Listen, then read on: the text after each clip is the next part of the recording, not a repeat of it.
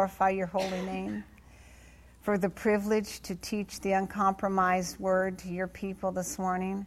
I thank you, Holy Spirit, that you teach through me. I thank you that this word, this seed, will fall on good ground, good soil, and it will bring forth a mighty harvest. I thank you, Father God, that we will see areas in our lives that you love us so much that you have prepared a way for us to be able to change things around and walk totally free in the name of Jesus. And we just thank you for this in Jesus' name. Amen. Um, I'm going to be teaching a sermon on temptation this morning.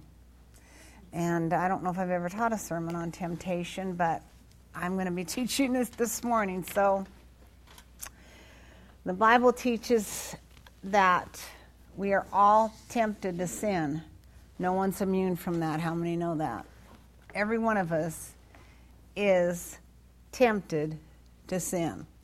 Probably every day.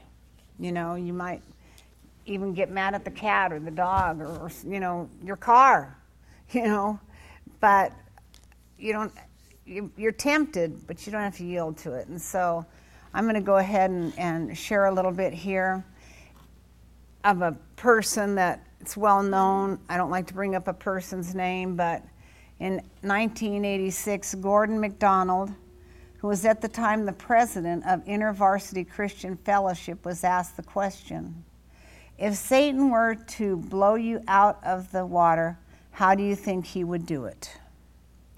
Mr. MacDonald said, I'm not sure I know. All sorts of ways, I suppose, but I know there's one way he wouldn't get me he'll he'd never get me in the area of personal relationship with my family. That's one place where I live. No doubt I'm strong as you can get.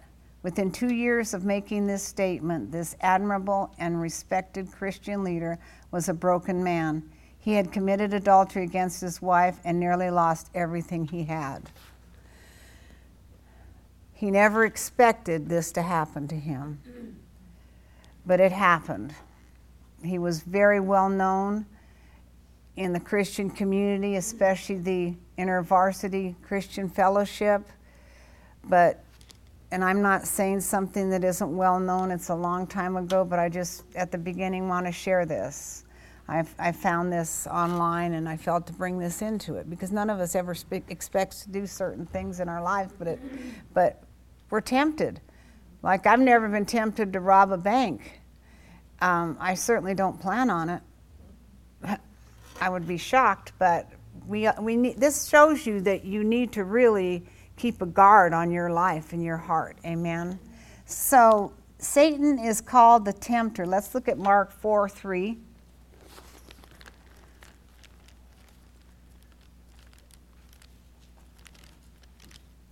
Just say, I'm going to love this sermon. Out loud, please. Tell God I'm going to love this sermon because it's going to open my eyes to some things that are around us. Amen. Mark 4 3.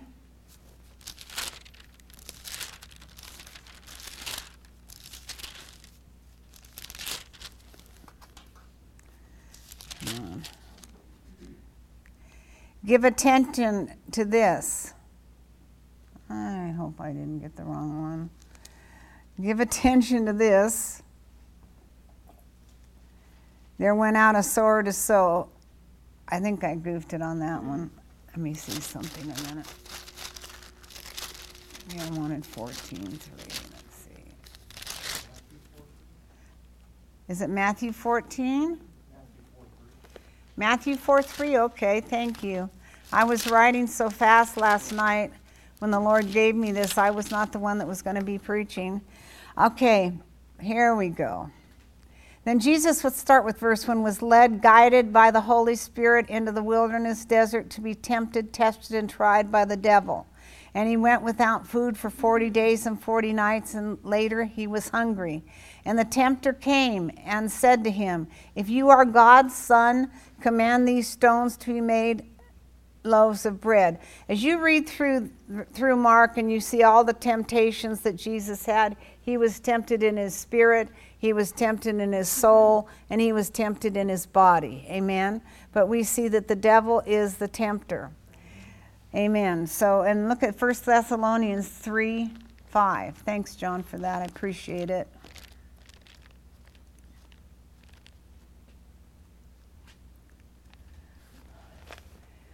I pray that you all enjoyed the, the tape series that we played. Um, I talked to the the um, before we bought the series. I I don't I don't know what they said. Pastor and I have only heard one, two of them, um, and I'm really not. I was wandering, doing things, um, but I talked to the person that is over us as pastors, the man that's over churches. They have several people that are over different churches and I asked him certain questions. I wanted to know if John Bevere was still on, that he hadn't gotten off the track, like some people have really gotten off the track in, in this hour, and he was in the areas I asked about. So, um, know this that I have not heard the tapes. If any of this was in the tapes, then just say, well, then God knows. Amen. So in 1 Thessalonians 3 5, um, for as you all well know, we never never restored either to words or flattery of any cloak to conceal greedy motives and pretexts for gain. God is our witness. Let's see, three, five. Did I hit the right one? Yes.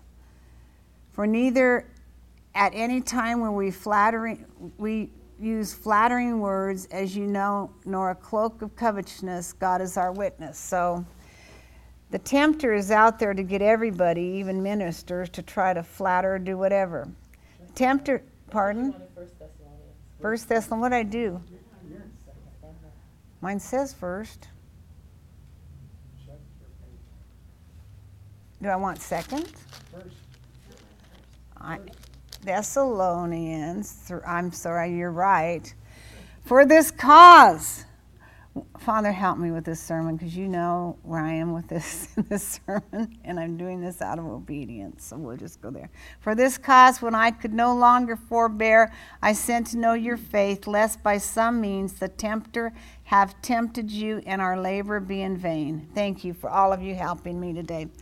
This is the reason that when I could bear the suspense no longer, I sent that I might learn how you were standing the strain and endurance of your faith. For I was fearful lest somehow the tempter had tempted you, and our toil among you should prove to be fruitless and to no purpose. I will tell you, every pastor that is teaching the word has this this I don't want to call it a burden, but it is on them about the people that sit under them knowing that your biggest desire is that they make it to heaven and they live the life that, that God would desire you to live on this earth, including us. And as we get closer to the, to the day of his return, it gets stronger and stronger and stronger. And so um, we know that the tempter's out to get us. He doesn't care how spiritual we are or how, how secure we are in our Christian homes. He is going to tempt us to sin, hoping to lead us away from God and our families. That's the thing that He desires to do. Lead us away from God and lead us away from our families in any way He can. Lead us away from those that are in authority.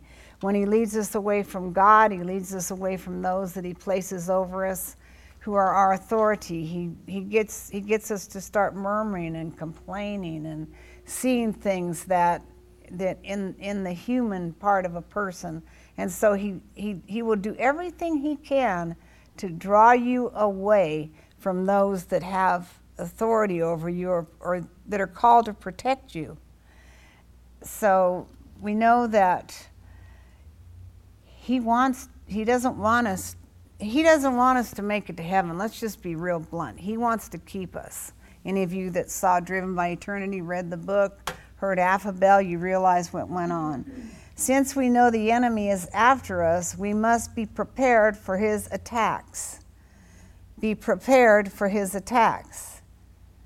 I think about the story of the three pigs. That was one of my favorite. I liked Winnie the Pooh and the three pigs when I was a kid. And um, remember the three pigs? I believe they were brothers, and one pig was busy constantly preparing everything and getting things ready and getting things right and preparing for winter and whatever. I'm going to give you my version of the three pigs story, okay? And um, so he, he was constantly busy. Well, the other two, they wanted to goof around, play around, whatever, because they knew the older or whoever he was, he could have been the youngest, was going to have everything taken care of. Well, remember the big bad, what was it? Wolf came and he blew houses down and, and you know, and I think about that.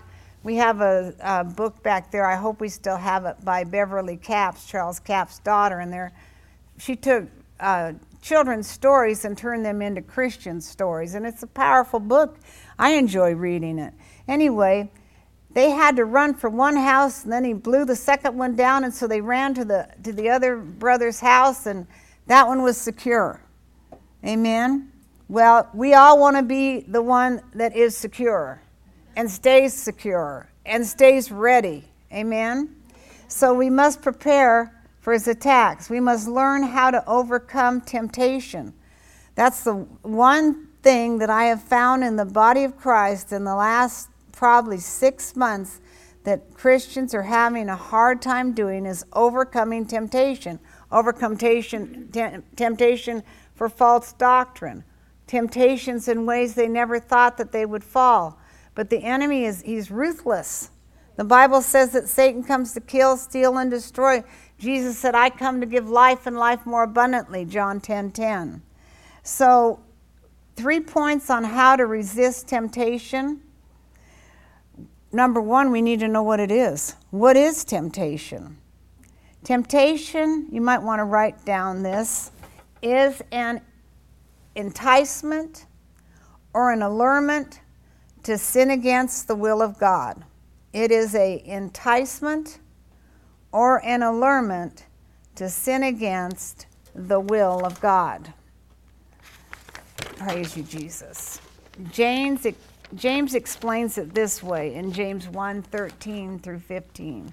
I know this one's right.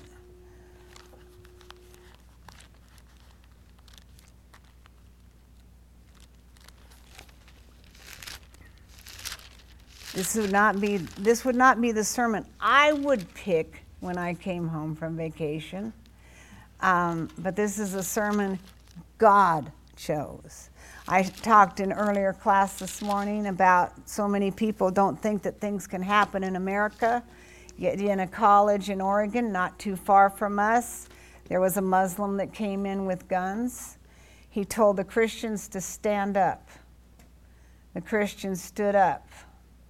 He asked them, Do you, do you believe in, are you a Christian? Yes. Boom, the first one was shot in the head. Boom, the second one was shot in the head. If they said they were Christians, they got shot in the head. If they said they weren't, they got shot in the leg. That's happening in our country, church, and we need to be prepared.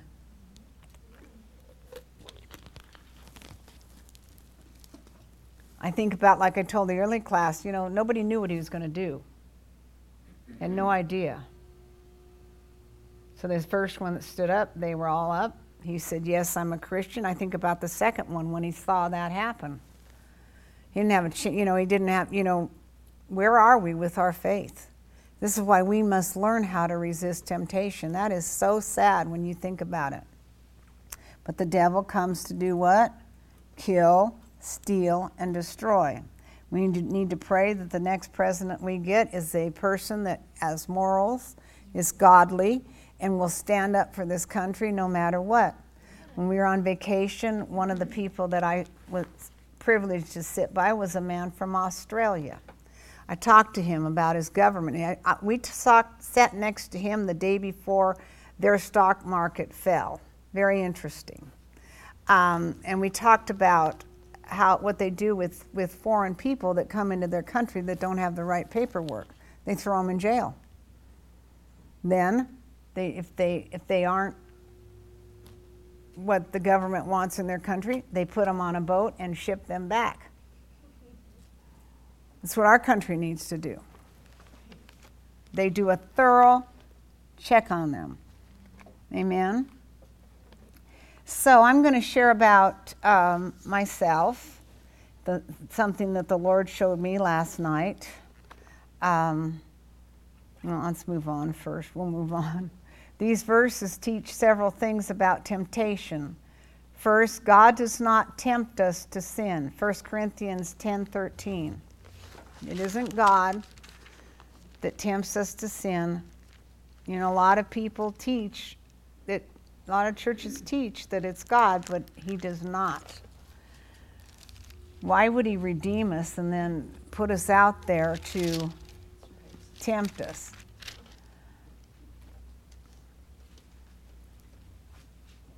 Therefore hath no temptation taken you, but such is common to man.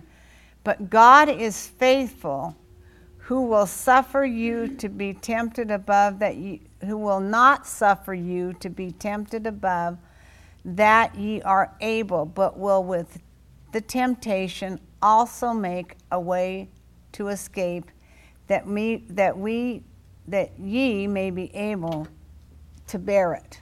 Okay? Praise the Lord. I'm going to read it out of the Amplified.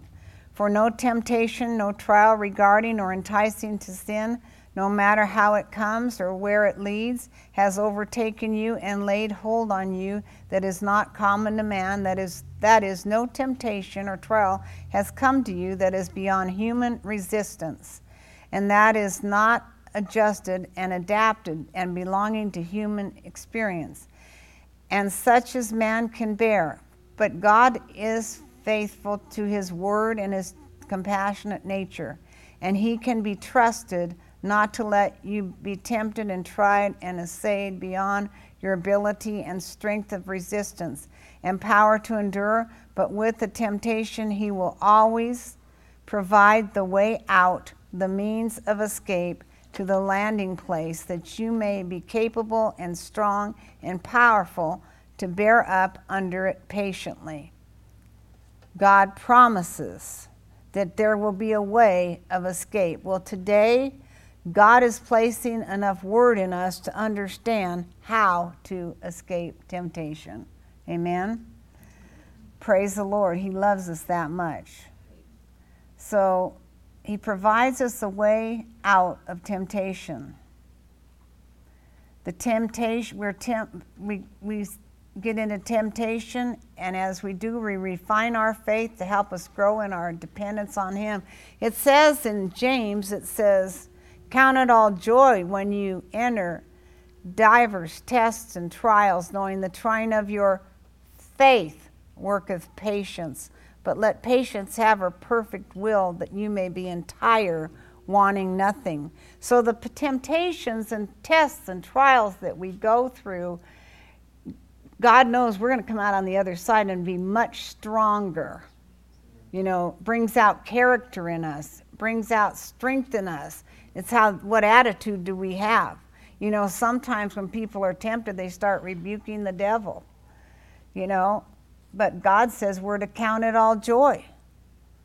Count it all joy, knowing that the trying of your faith worketh patience. Second, temptation in itself is not sin. Just because you're tempted doesn't mean it's you're sinning. We all are tempted.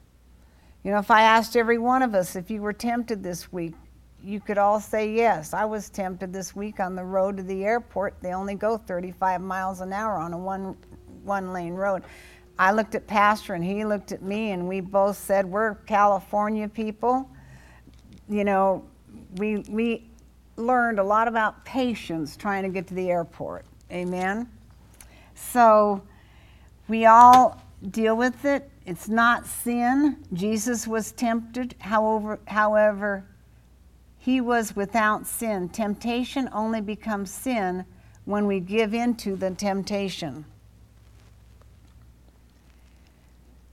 I'm going to try to explain the, the process of temptation with a personal illustration of myself. And when God showed me this last night, I thought, oh, Lord, no wonder I hate this so much. But this was the beginning of me getting into a cycle that had to be that had to be delivered of when I became a Christian, and that was lying. Okay? I don't lie. I hate lying. Don't lie to me. I tell people in counseling, whatever you do, don't lie. Tell me the truth. I don't care because God's going to tell me if you do. So, I was grounded. You all know we lived right on the ocean. I loved the ocean. I spent my afternoons with friends. We would they would come to my house and I'd go to the ocean and goof around in it. There were caves and things down there. Well, I was grounded, but I knew what time my mother would be coming home. I just bought a pair of um, white buck shoes back in those days. Remember Pat Boone and his white suede shoes or whatever. But anyway, that was big in our day. Um, we had we wore those for cheerleading. I had just bought them. I normally went barefoot, but I, we decided we were going to go to a rock quite a ways down, and I had never been on that rock. And we were going to climb out, climb the rock, and go up there and get a good tan. So off we went. Well, we fell asleep out there in the sun on the rock. I was in the sixth grade and we woke up and the, the ocean was all around the rock. There was no way off that rock. We both looked at it and I thought, you're a goner. Because there, it was, that tide down there was so strong, it was probably at least five or six foot deep. I wasn't about to dive into that water and get off. I had my new shoes with me. How are you going to keep these new shoes? And how are you going to tell your mother how you got these shoes wet when you're grounded? Anybody think about this? Just think about it. And so we fell asleep, woke up, and here we are in the circumstances. The next thing I know, here are the rescuers to get us off that rock. Well, in such a hurry to gather up our things, I left one shoe on the rock. I can't remember if we were helicoptered out. I can't remember how it was done, but they got us off the rock. So that night or the next morning, my mother said, Where, I was wearing a different pair of shoes. Where are your shoes? Oh, I don't know. I must have lost one. How could you lose your shoes? Well, that was, I began to lie at that time in my life. Well, you can't get away with anything. Our picture was on the front page that night of the Santa Cruz Sentinel being rescued off a rock. And my mother was like me. The worst thing you could do was lie. Well, if you'd think I was grounded, grounded, I was really grounded then. So I learned how to, to lie, which was something I hadn't done. And, you know, when when I became a Christian, I had to get delivered from that. Okay, I don't like to tell stories on myself. So, temptation, um, well, let's look at Numbers 32 23. How stupid can you be? Try to make up some story that you lost your shoe when you're grounded.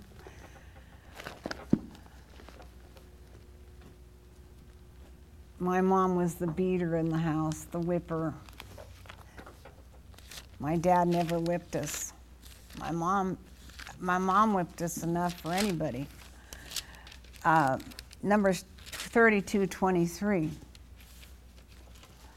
Don't all look at me like that because I know we've all lied in, in our lives. but it, it became a, a habitual habit for me. Actually, it was probably a spirit, to be very honest with you. We opened the door one way or another, and then it has to be, we need to get rid of it. We have to be delivered from it. 3223. Um, but if ye will not do so, behold, you have sinned against the Lord, and be sure your sin will find you out. Your sin will find you out. But if you do not do so, let's go up to 23 and see what is. and the land is subdued before the Lord, then afterward you shall return and be guileless in this matter, but the Lord before the Lord and before Israel, and this land shall be your possession before the Lord. But if you will not do so, behold, you have sinned against the Lord, and be sure your sin will find you out. As I was praying this last night, as I was preparing this sermon, the Lord said, People's sins are about to be found out. take it or leave whatever I say, but that's what the Lord said. People that think they're hiding in this hour, it will be exposed. It will be found out. He said, We all need to stop it. My, my sin certainly was found out. I was enticed because I love the ocean. In James 1:14 it says,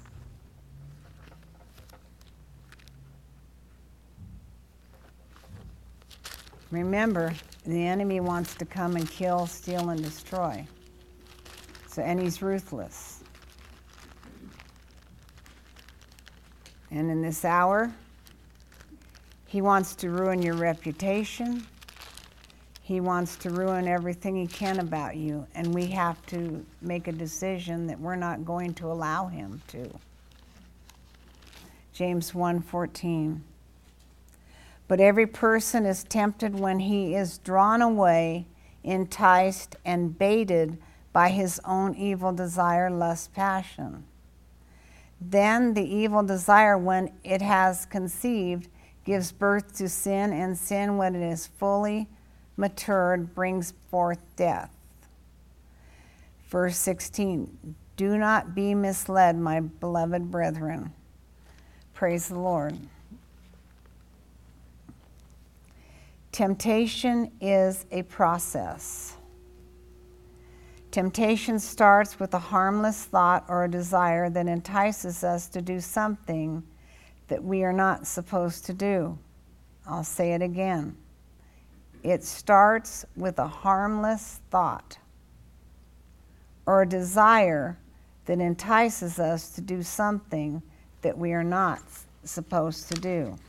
It's a harmless thought. All of a sudden, you have this thought. You kind of go, Where'd that come from? Next, the initial thought is then entertained and explored. If we don't stop it, when it becomes a thought.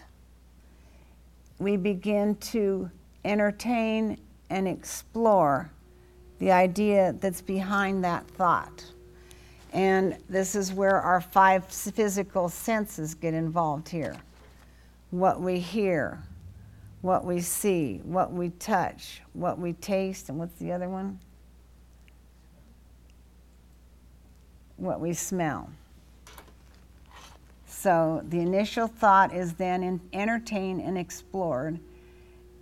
We complete, we con, it's, it's entertained and, ex, and explored, and then we contemplate committing the sin. So we all realize that we need to stop at the thought. And this is where 2 Corinthians 10:5 is why it's so important to me casting down imaginations and reasonings and every high thing that exalt, exalts itself against the knowledge of God, and bring into captivity every thought to the obedience of Christ. The best way you can do this is number one, know the word, but when these thoughts come or these temptations come, go and talk to Jesus. Stop there, stop what you're doing Tell Jesus, I'm being tempted with this, Lord. I need scriptures on this. Tell him, I don't want to sin. I do not want to fall into this. If it's happened to you before, then that you know that the enemy got a stronghold somewhere and he's going to try to do it again.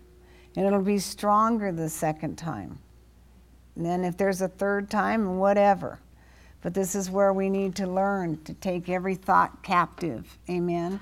So after entertaining the thought, we commit the act of sin to fulfill our cravings and desires. So first is the thought.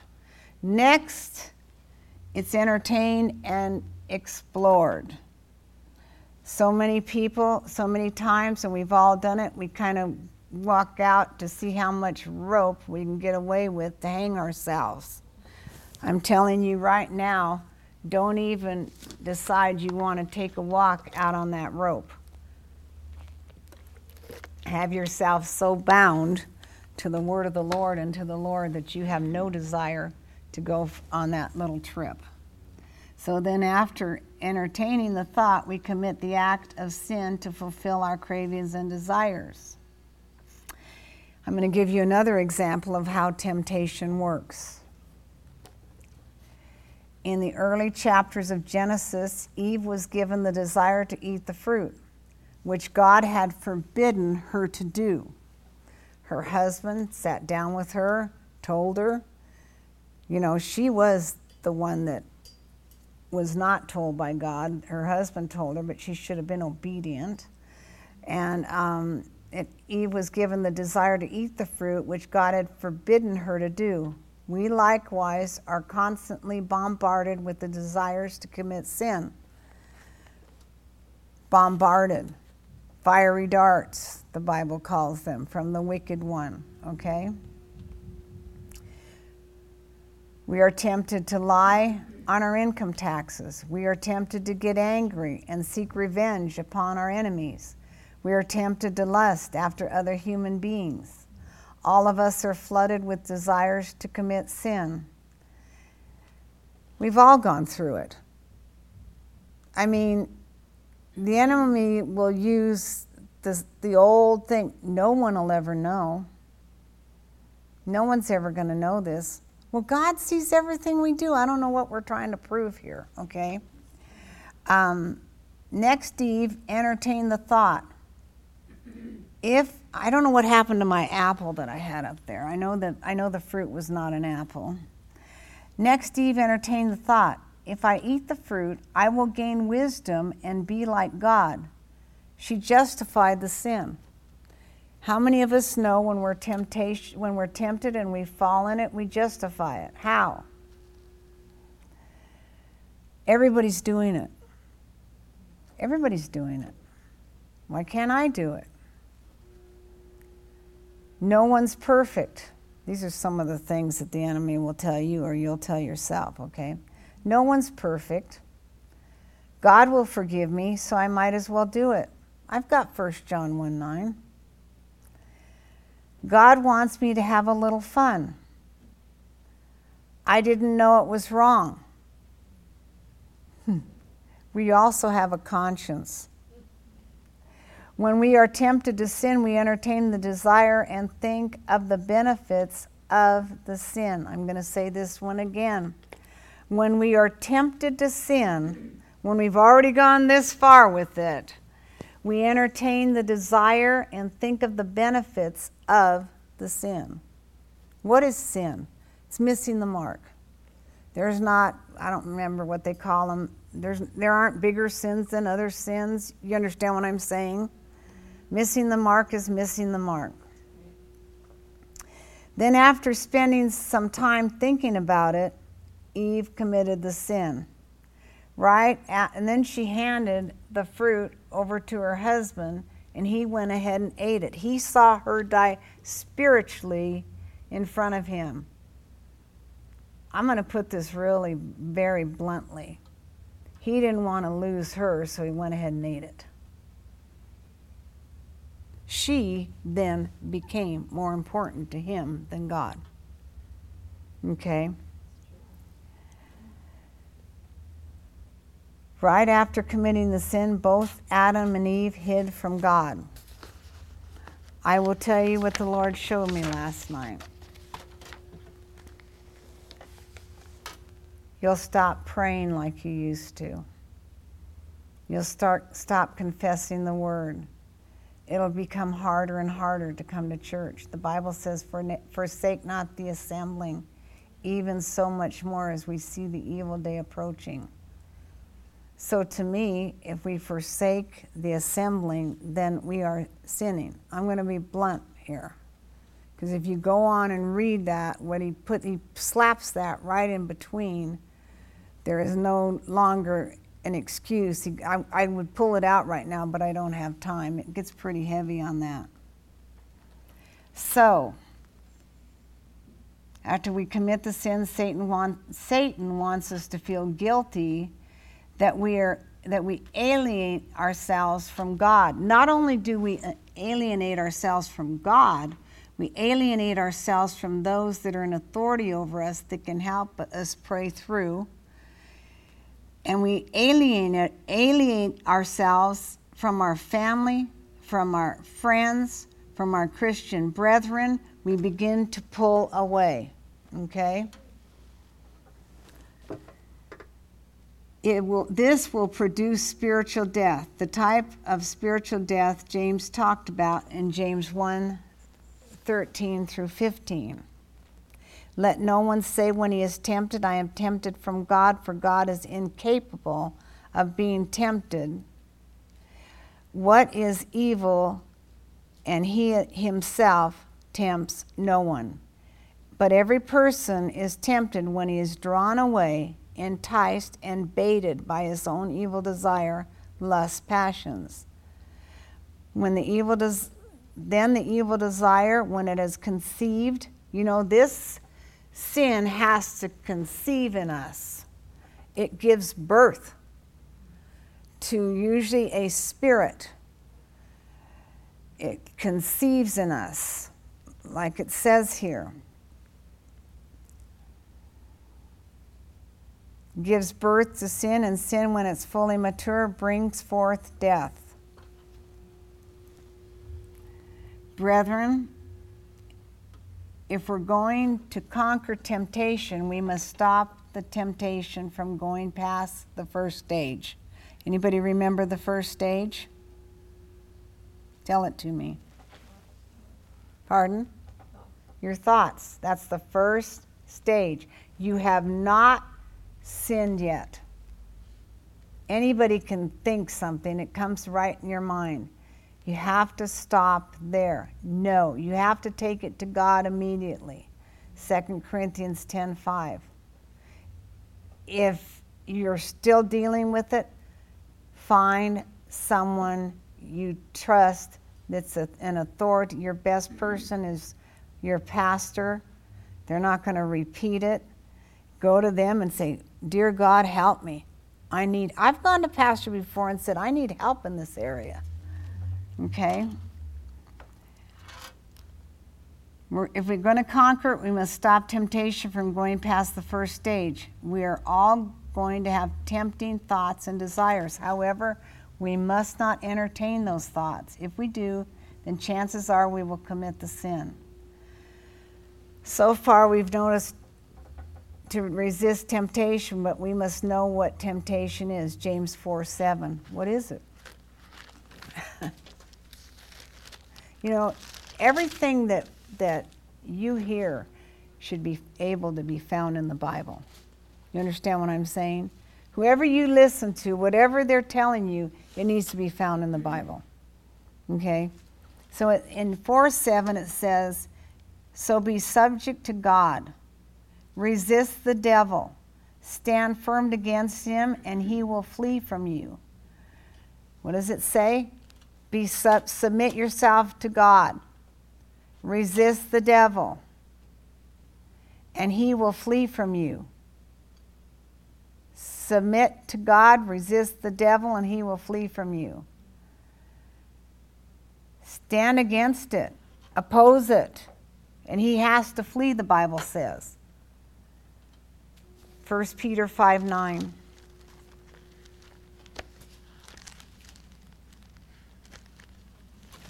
Some of us might be in the middle of something. Now is your day to be delivered. We might all be involved in something that we've I don't know. It's not this is what the Lord told me. All you can do is put out the word. All you and pastor can do is be there for them. Put out the word. Help them if they come to you for help. Put the word out so they can know how to walk in accordance to what the Word of God says. That is what we are responsible for. He showed me, You have been carrying too many burdens. It's up to me. Put the Word out there. Be there if they call you and pray. Okay? Where am I? 1 Peter 5 9. Withstand him. Be firm in faith against the onset, rooted, established, strong, immovable, and determined, knowing that the same identical sufferings are appointed to your brotherhood, the whole body of Christians throughout the world. He says here um, in verse 7 casting the whole of your care, all your anxieties, all your worries, all your concerns, once and for all on Him for he cares for you affectionately and cares about you watchfully. Be well balanced, temperate, sober of mind, be vigilant and cautious at all times. For the enemy of yours, the devil, roams around like a roaring lion. This is verse 8 in fierce hunger, seeking someone to seize upon and devour. Withstand him, be firm in faith against the onset, rooted, established, strong, immovable, and determined knowing that the same identical sufferings your brothers and sisters are going through. You're not the only one. No matter how desirable, alluring, appealing, tantalizing, or inviting the sin may be, we must not commit it. We cannot get suckered into Satan's web of deceit. Nothing in the world is worth our souls or our godly reputations. I'm going to tell you what God told me last night. He wants to ruin Christians' reputations. He wants to ruin your reputation at work, your, your total reputation. He is out there to try to destroy you. When I got this sermon last night, I did not want to do this, but he said, You have to do this now. It's expedient that you do this now now. So nothing is in, the, in this world is worth our souls or our godly reputations. We must say no to the temptation. We must say no to sin. In Genesis 39, 6 through 8.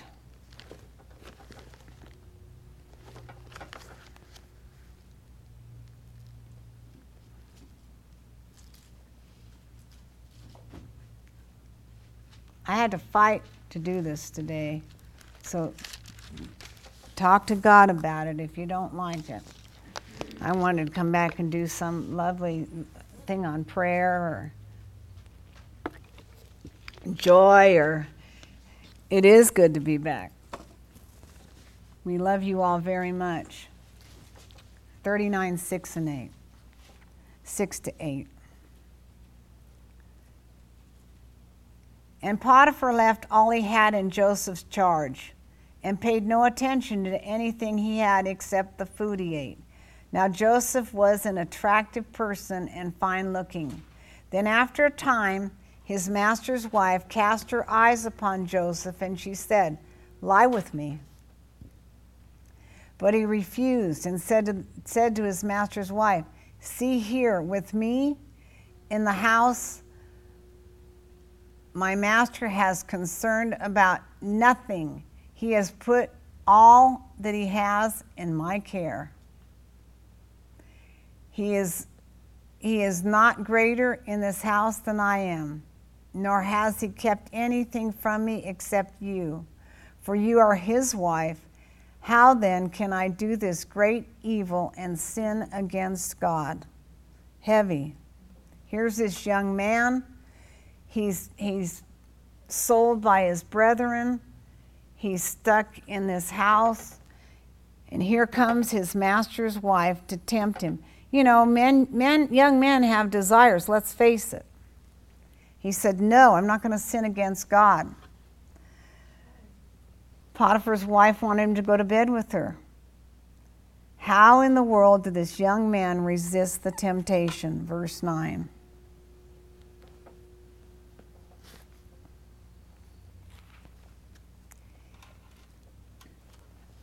I gotta get over because my Bible's bent. There is none greater in this house than I, neither hath he kept back anything from me but thee, because thou art his wife.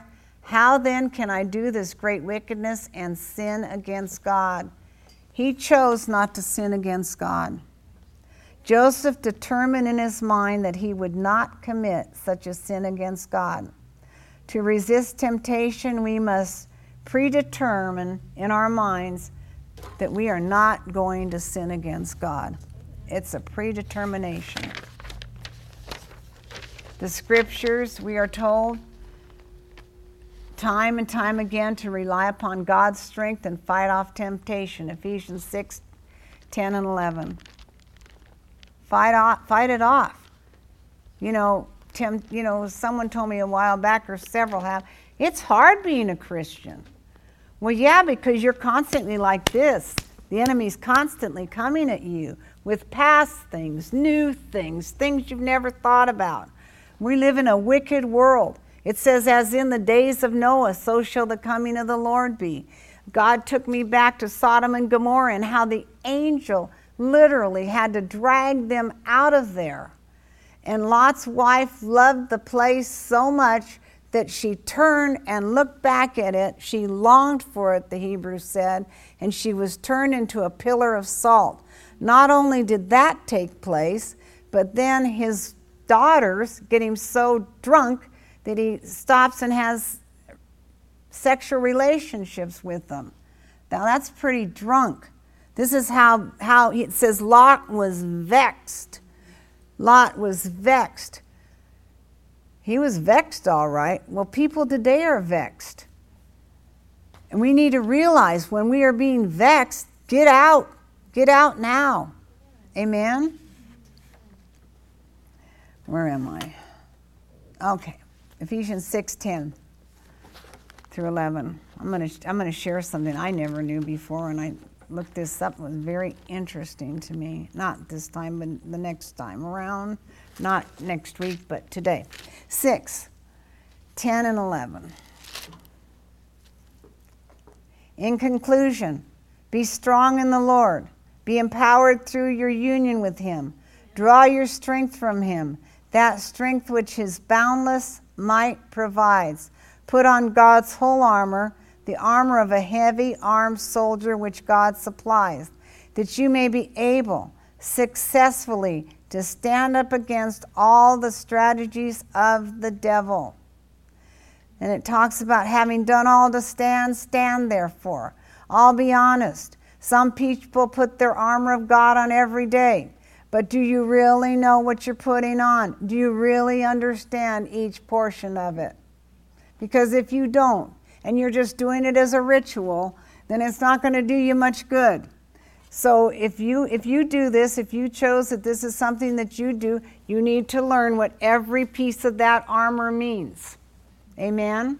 Because sometimes we just do things out of habit and it does it's not rhema to us. Okay? Illustration. I'm going to give you this illustration. I found this very interesting. Sometime back, the Denver Post reported this story. Like many sheep ranchers in the West, Lexi Lawler had tried just about everything to stop crafty coyotes from killing her sheep. She, was, she had used odor sprays, electric fences, and scare coyotes. She has slept with her lambs during the summer and has placed battery oper- operated radios near them. She had corralled them at night, herded them all day, but the southern Montana rancher had lost scores of lambs, 50 last year alone. This was, wasn't. Then she discovered the llama, the aggressive, funny looking, afraid of nothing llama. Isn't this interesting? How many have ever heard this? The llama. Llamas don't appear to be afraid of anything, she said. when they see something, they put their head up and walk straight toward it. That is aggressive behavior as far as the coyote is concerned, and they won't have anything to do with that. One llama, instead of her having to turn on the radio, guard the sheep, whatever, one llama. You guys should, you, some of you look like, oh, brother, another sermon. That's how you feel. There's something wrong with you spiritually. I'm going to tell you right now. I'm not here to baby you. I'm here to get you ready for the rapture, and so is Pastor. So get an attitude adjustment. I had to get an attitude adjustment last night, trying to tell, let in my heart, going, I don't really want to teach this. But here's this llama out there, putting his head up and going towards the coyotes and scaring them off. One llama is all it took. Well, I learned this is really good. that is aggressive behavior as far as the coyote is concerned, and that won't have any, and they won't have anything to do with that. Coyotes are opportunists, and llamas take the opportunity away. When Satan attacks us with his devilish screams, schemes, we must not fight him alone. We need to send the llama out to help.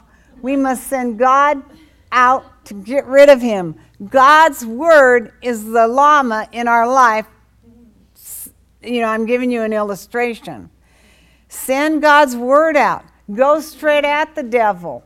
Don't flee from him. You go straight at him. You tell him no. Get out of here in the name of Jesus. I overcome you, Satan, by the blood of the Lamb and the word of my testimony. Get out. Remember the llama next time. Put up your head, go straight for it. We are not runners, we are more than a conqueror. Jesus didn't run from anybody, He went and conquered it. Amen. And He's made us more than a conqueror. Greater is He that's in us than He that's in the world. We need to put on our armor, who is Jesus Christ and the Word of God, and go after the enemy. Just don't give in, don't run, but stand on your two feet.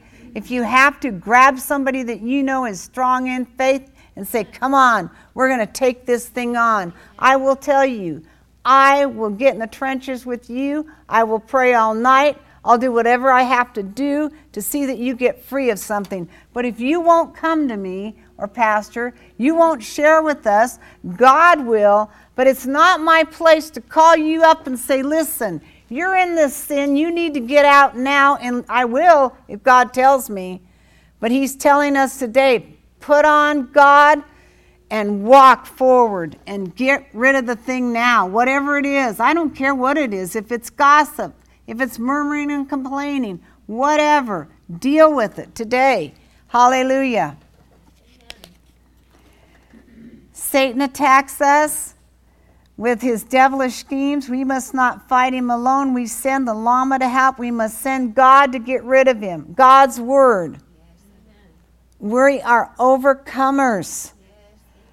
When we are tempted, we need to go immediately to God in prayer and ask Him to help us resist the urge to commit the sin.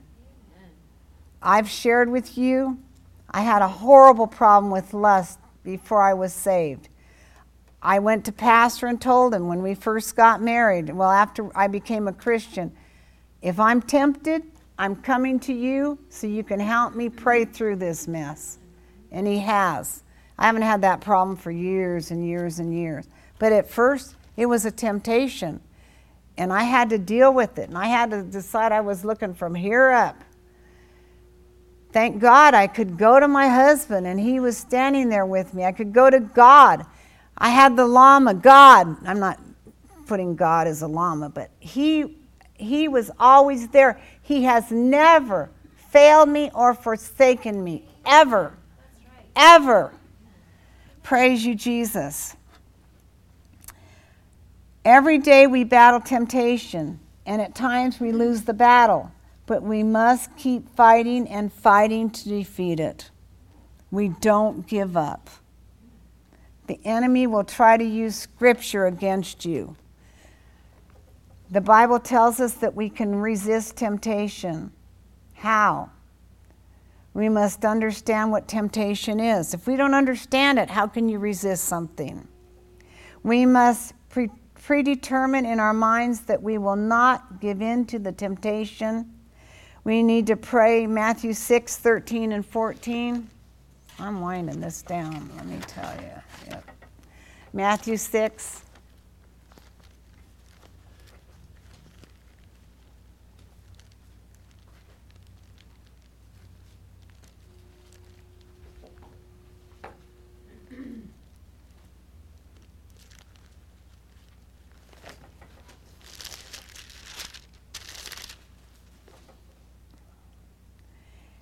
and it says, pray like therefore, our Father who is in heaven, hallowed, holy, kept holy be your name. Your kingdom come, your will be done on earth it is in, as it is in heaven. Give us this day our daily bread. Forgive us our debts as we have forgiven our debtors. Lead us not into temptation, but deliver us from the evil one. For yours is the kingdom and the power and the glory forever. Amen. Deliver us from the evil one. Hallelujah. That's number one. Pray. Two, dwell in the secret place of the Most High. Psalm 91. You know, you have to dwell in that place. The secret place of the Most High is not a place where, well, when I feel like it or when I get in need or whatever, you go running to. He who dwells in the secret place of the Most High shall remain stable and fixed under the shadow of the Almighty, whose power no foe can withstand. If you stay and dwell in the secret place of the Most High, you will remain stable and fixed under the shadow of the Almighty, whose power no foe can withstand. I will say of the Lord, He is my refuge, my fortress, my God. On Him I lean, rely, and in Him I confidently trust. For then He will deliver you from the snare of the fowler and from the deadly pestilence. And it goes on. And then it says in verse 11, He will give His angels special charge over you to accompany and defend and preserve you in all your ways of obedience and service. Hallelujah. This is a promise. That's number two. Psalms 91. 3. Come to him. Matthew 11, 28. I hope you're learning something. Hope you're not just sitting there saying, Well, I've heard this before.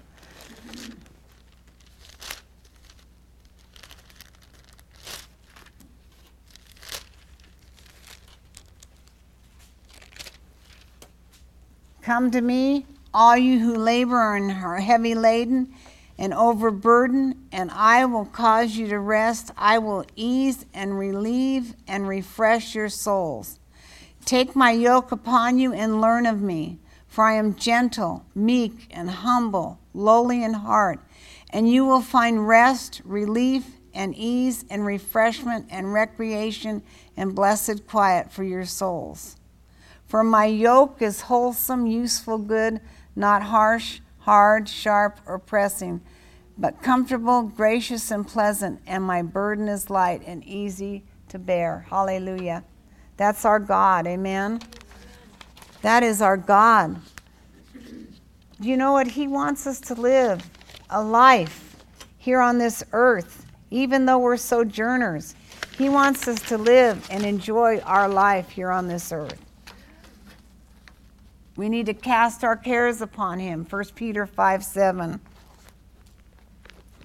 I am hurrying.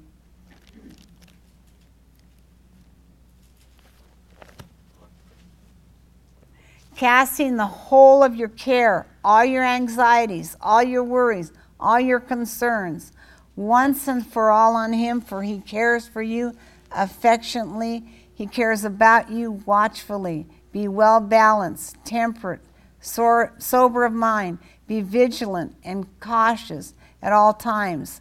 For that enemy of yours, the devil, roams about like a roaring lion and fierce hunger, seeking someone to seize upon and devour. Withstand him, be firm in faith against his onset. When? Against his onset. Against his onset. Not after the fact, but right away. Amen. James 5:16, I believe we read that. Philippians 3:14. No, we didn't do James 5:16, did we? You that are taking notes? Nope, so we'll go there. God wants us ready, armed, and prepared as a well armed soldier. If any man sees his brother sin a sin which is not unto death, he shall ask, and he shall give him life for them that sin not unto death. There is a sin unto death, and I do not say that he shall pray for it. Did I get the right, right one or did I get the wrong one? James 5. Oh, I'm in First John. I am so sorry. James 5. You can tell I haven't taught for two weeks. You know, it's easy to take your iPad and go through the Bible on vacation. James 5 16. Confess to one another, therefore, your faults, your slips, your false steps, your offenses, your sins, and pray also for one another that you may be healed and restored to a spiritual tone of mind and heart. The earnest, heartfelt, continued prayer of a righteous man makes tremendous power available, dynamic in its working. Hallelujah. We must rely upon the strength of God to help us overcome temptation. We must rely upon the strength of God to help us overcome temptation. Remember, Jesus overcame Satan by the, by the word in Psalms 119:11, this is my last scripture. You might look up Philippians 3:14 later.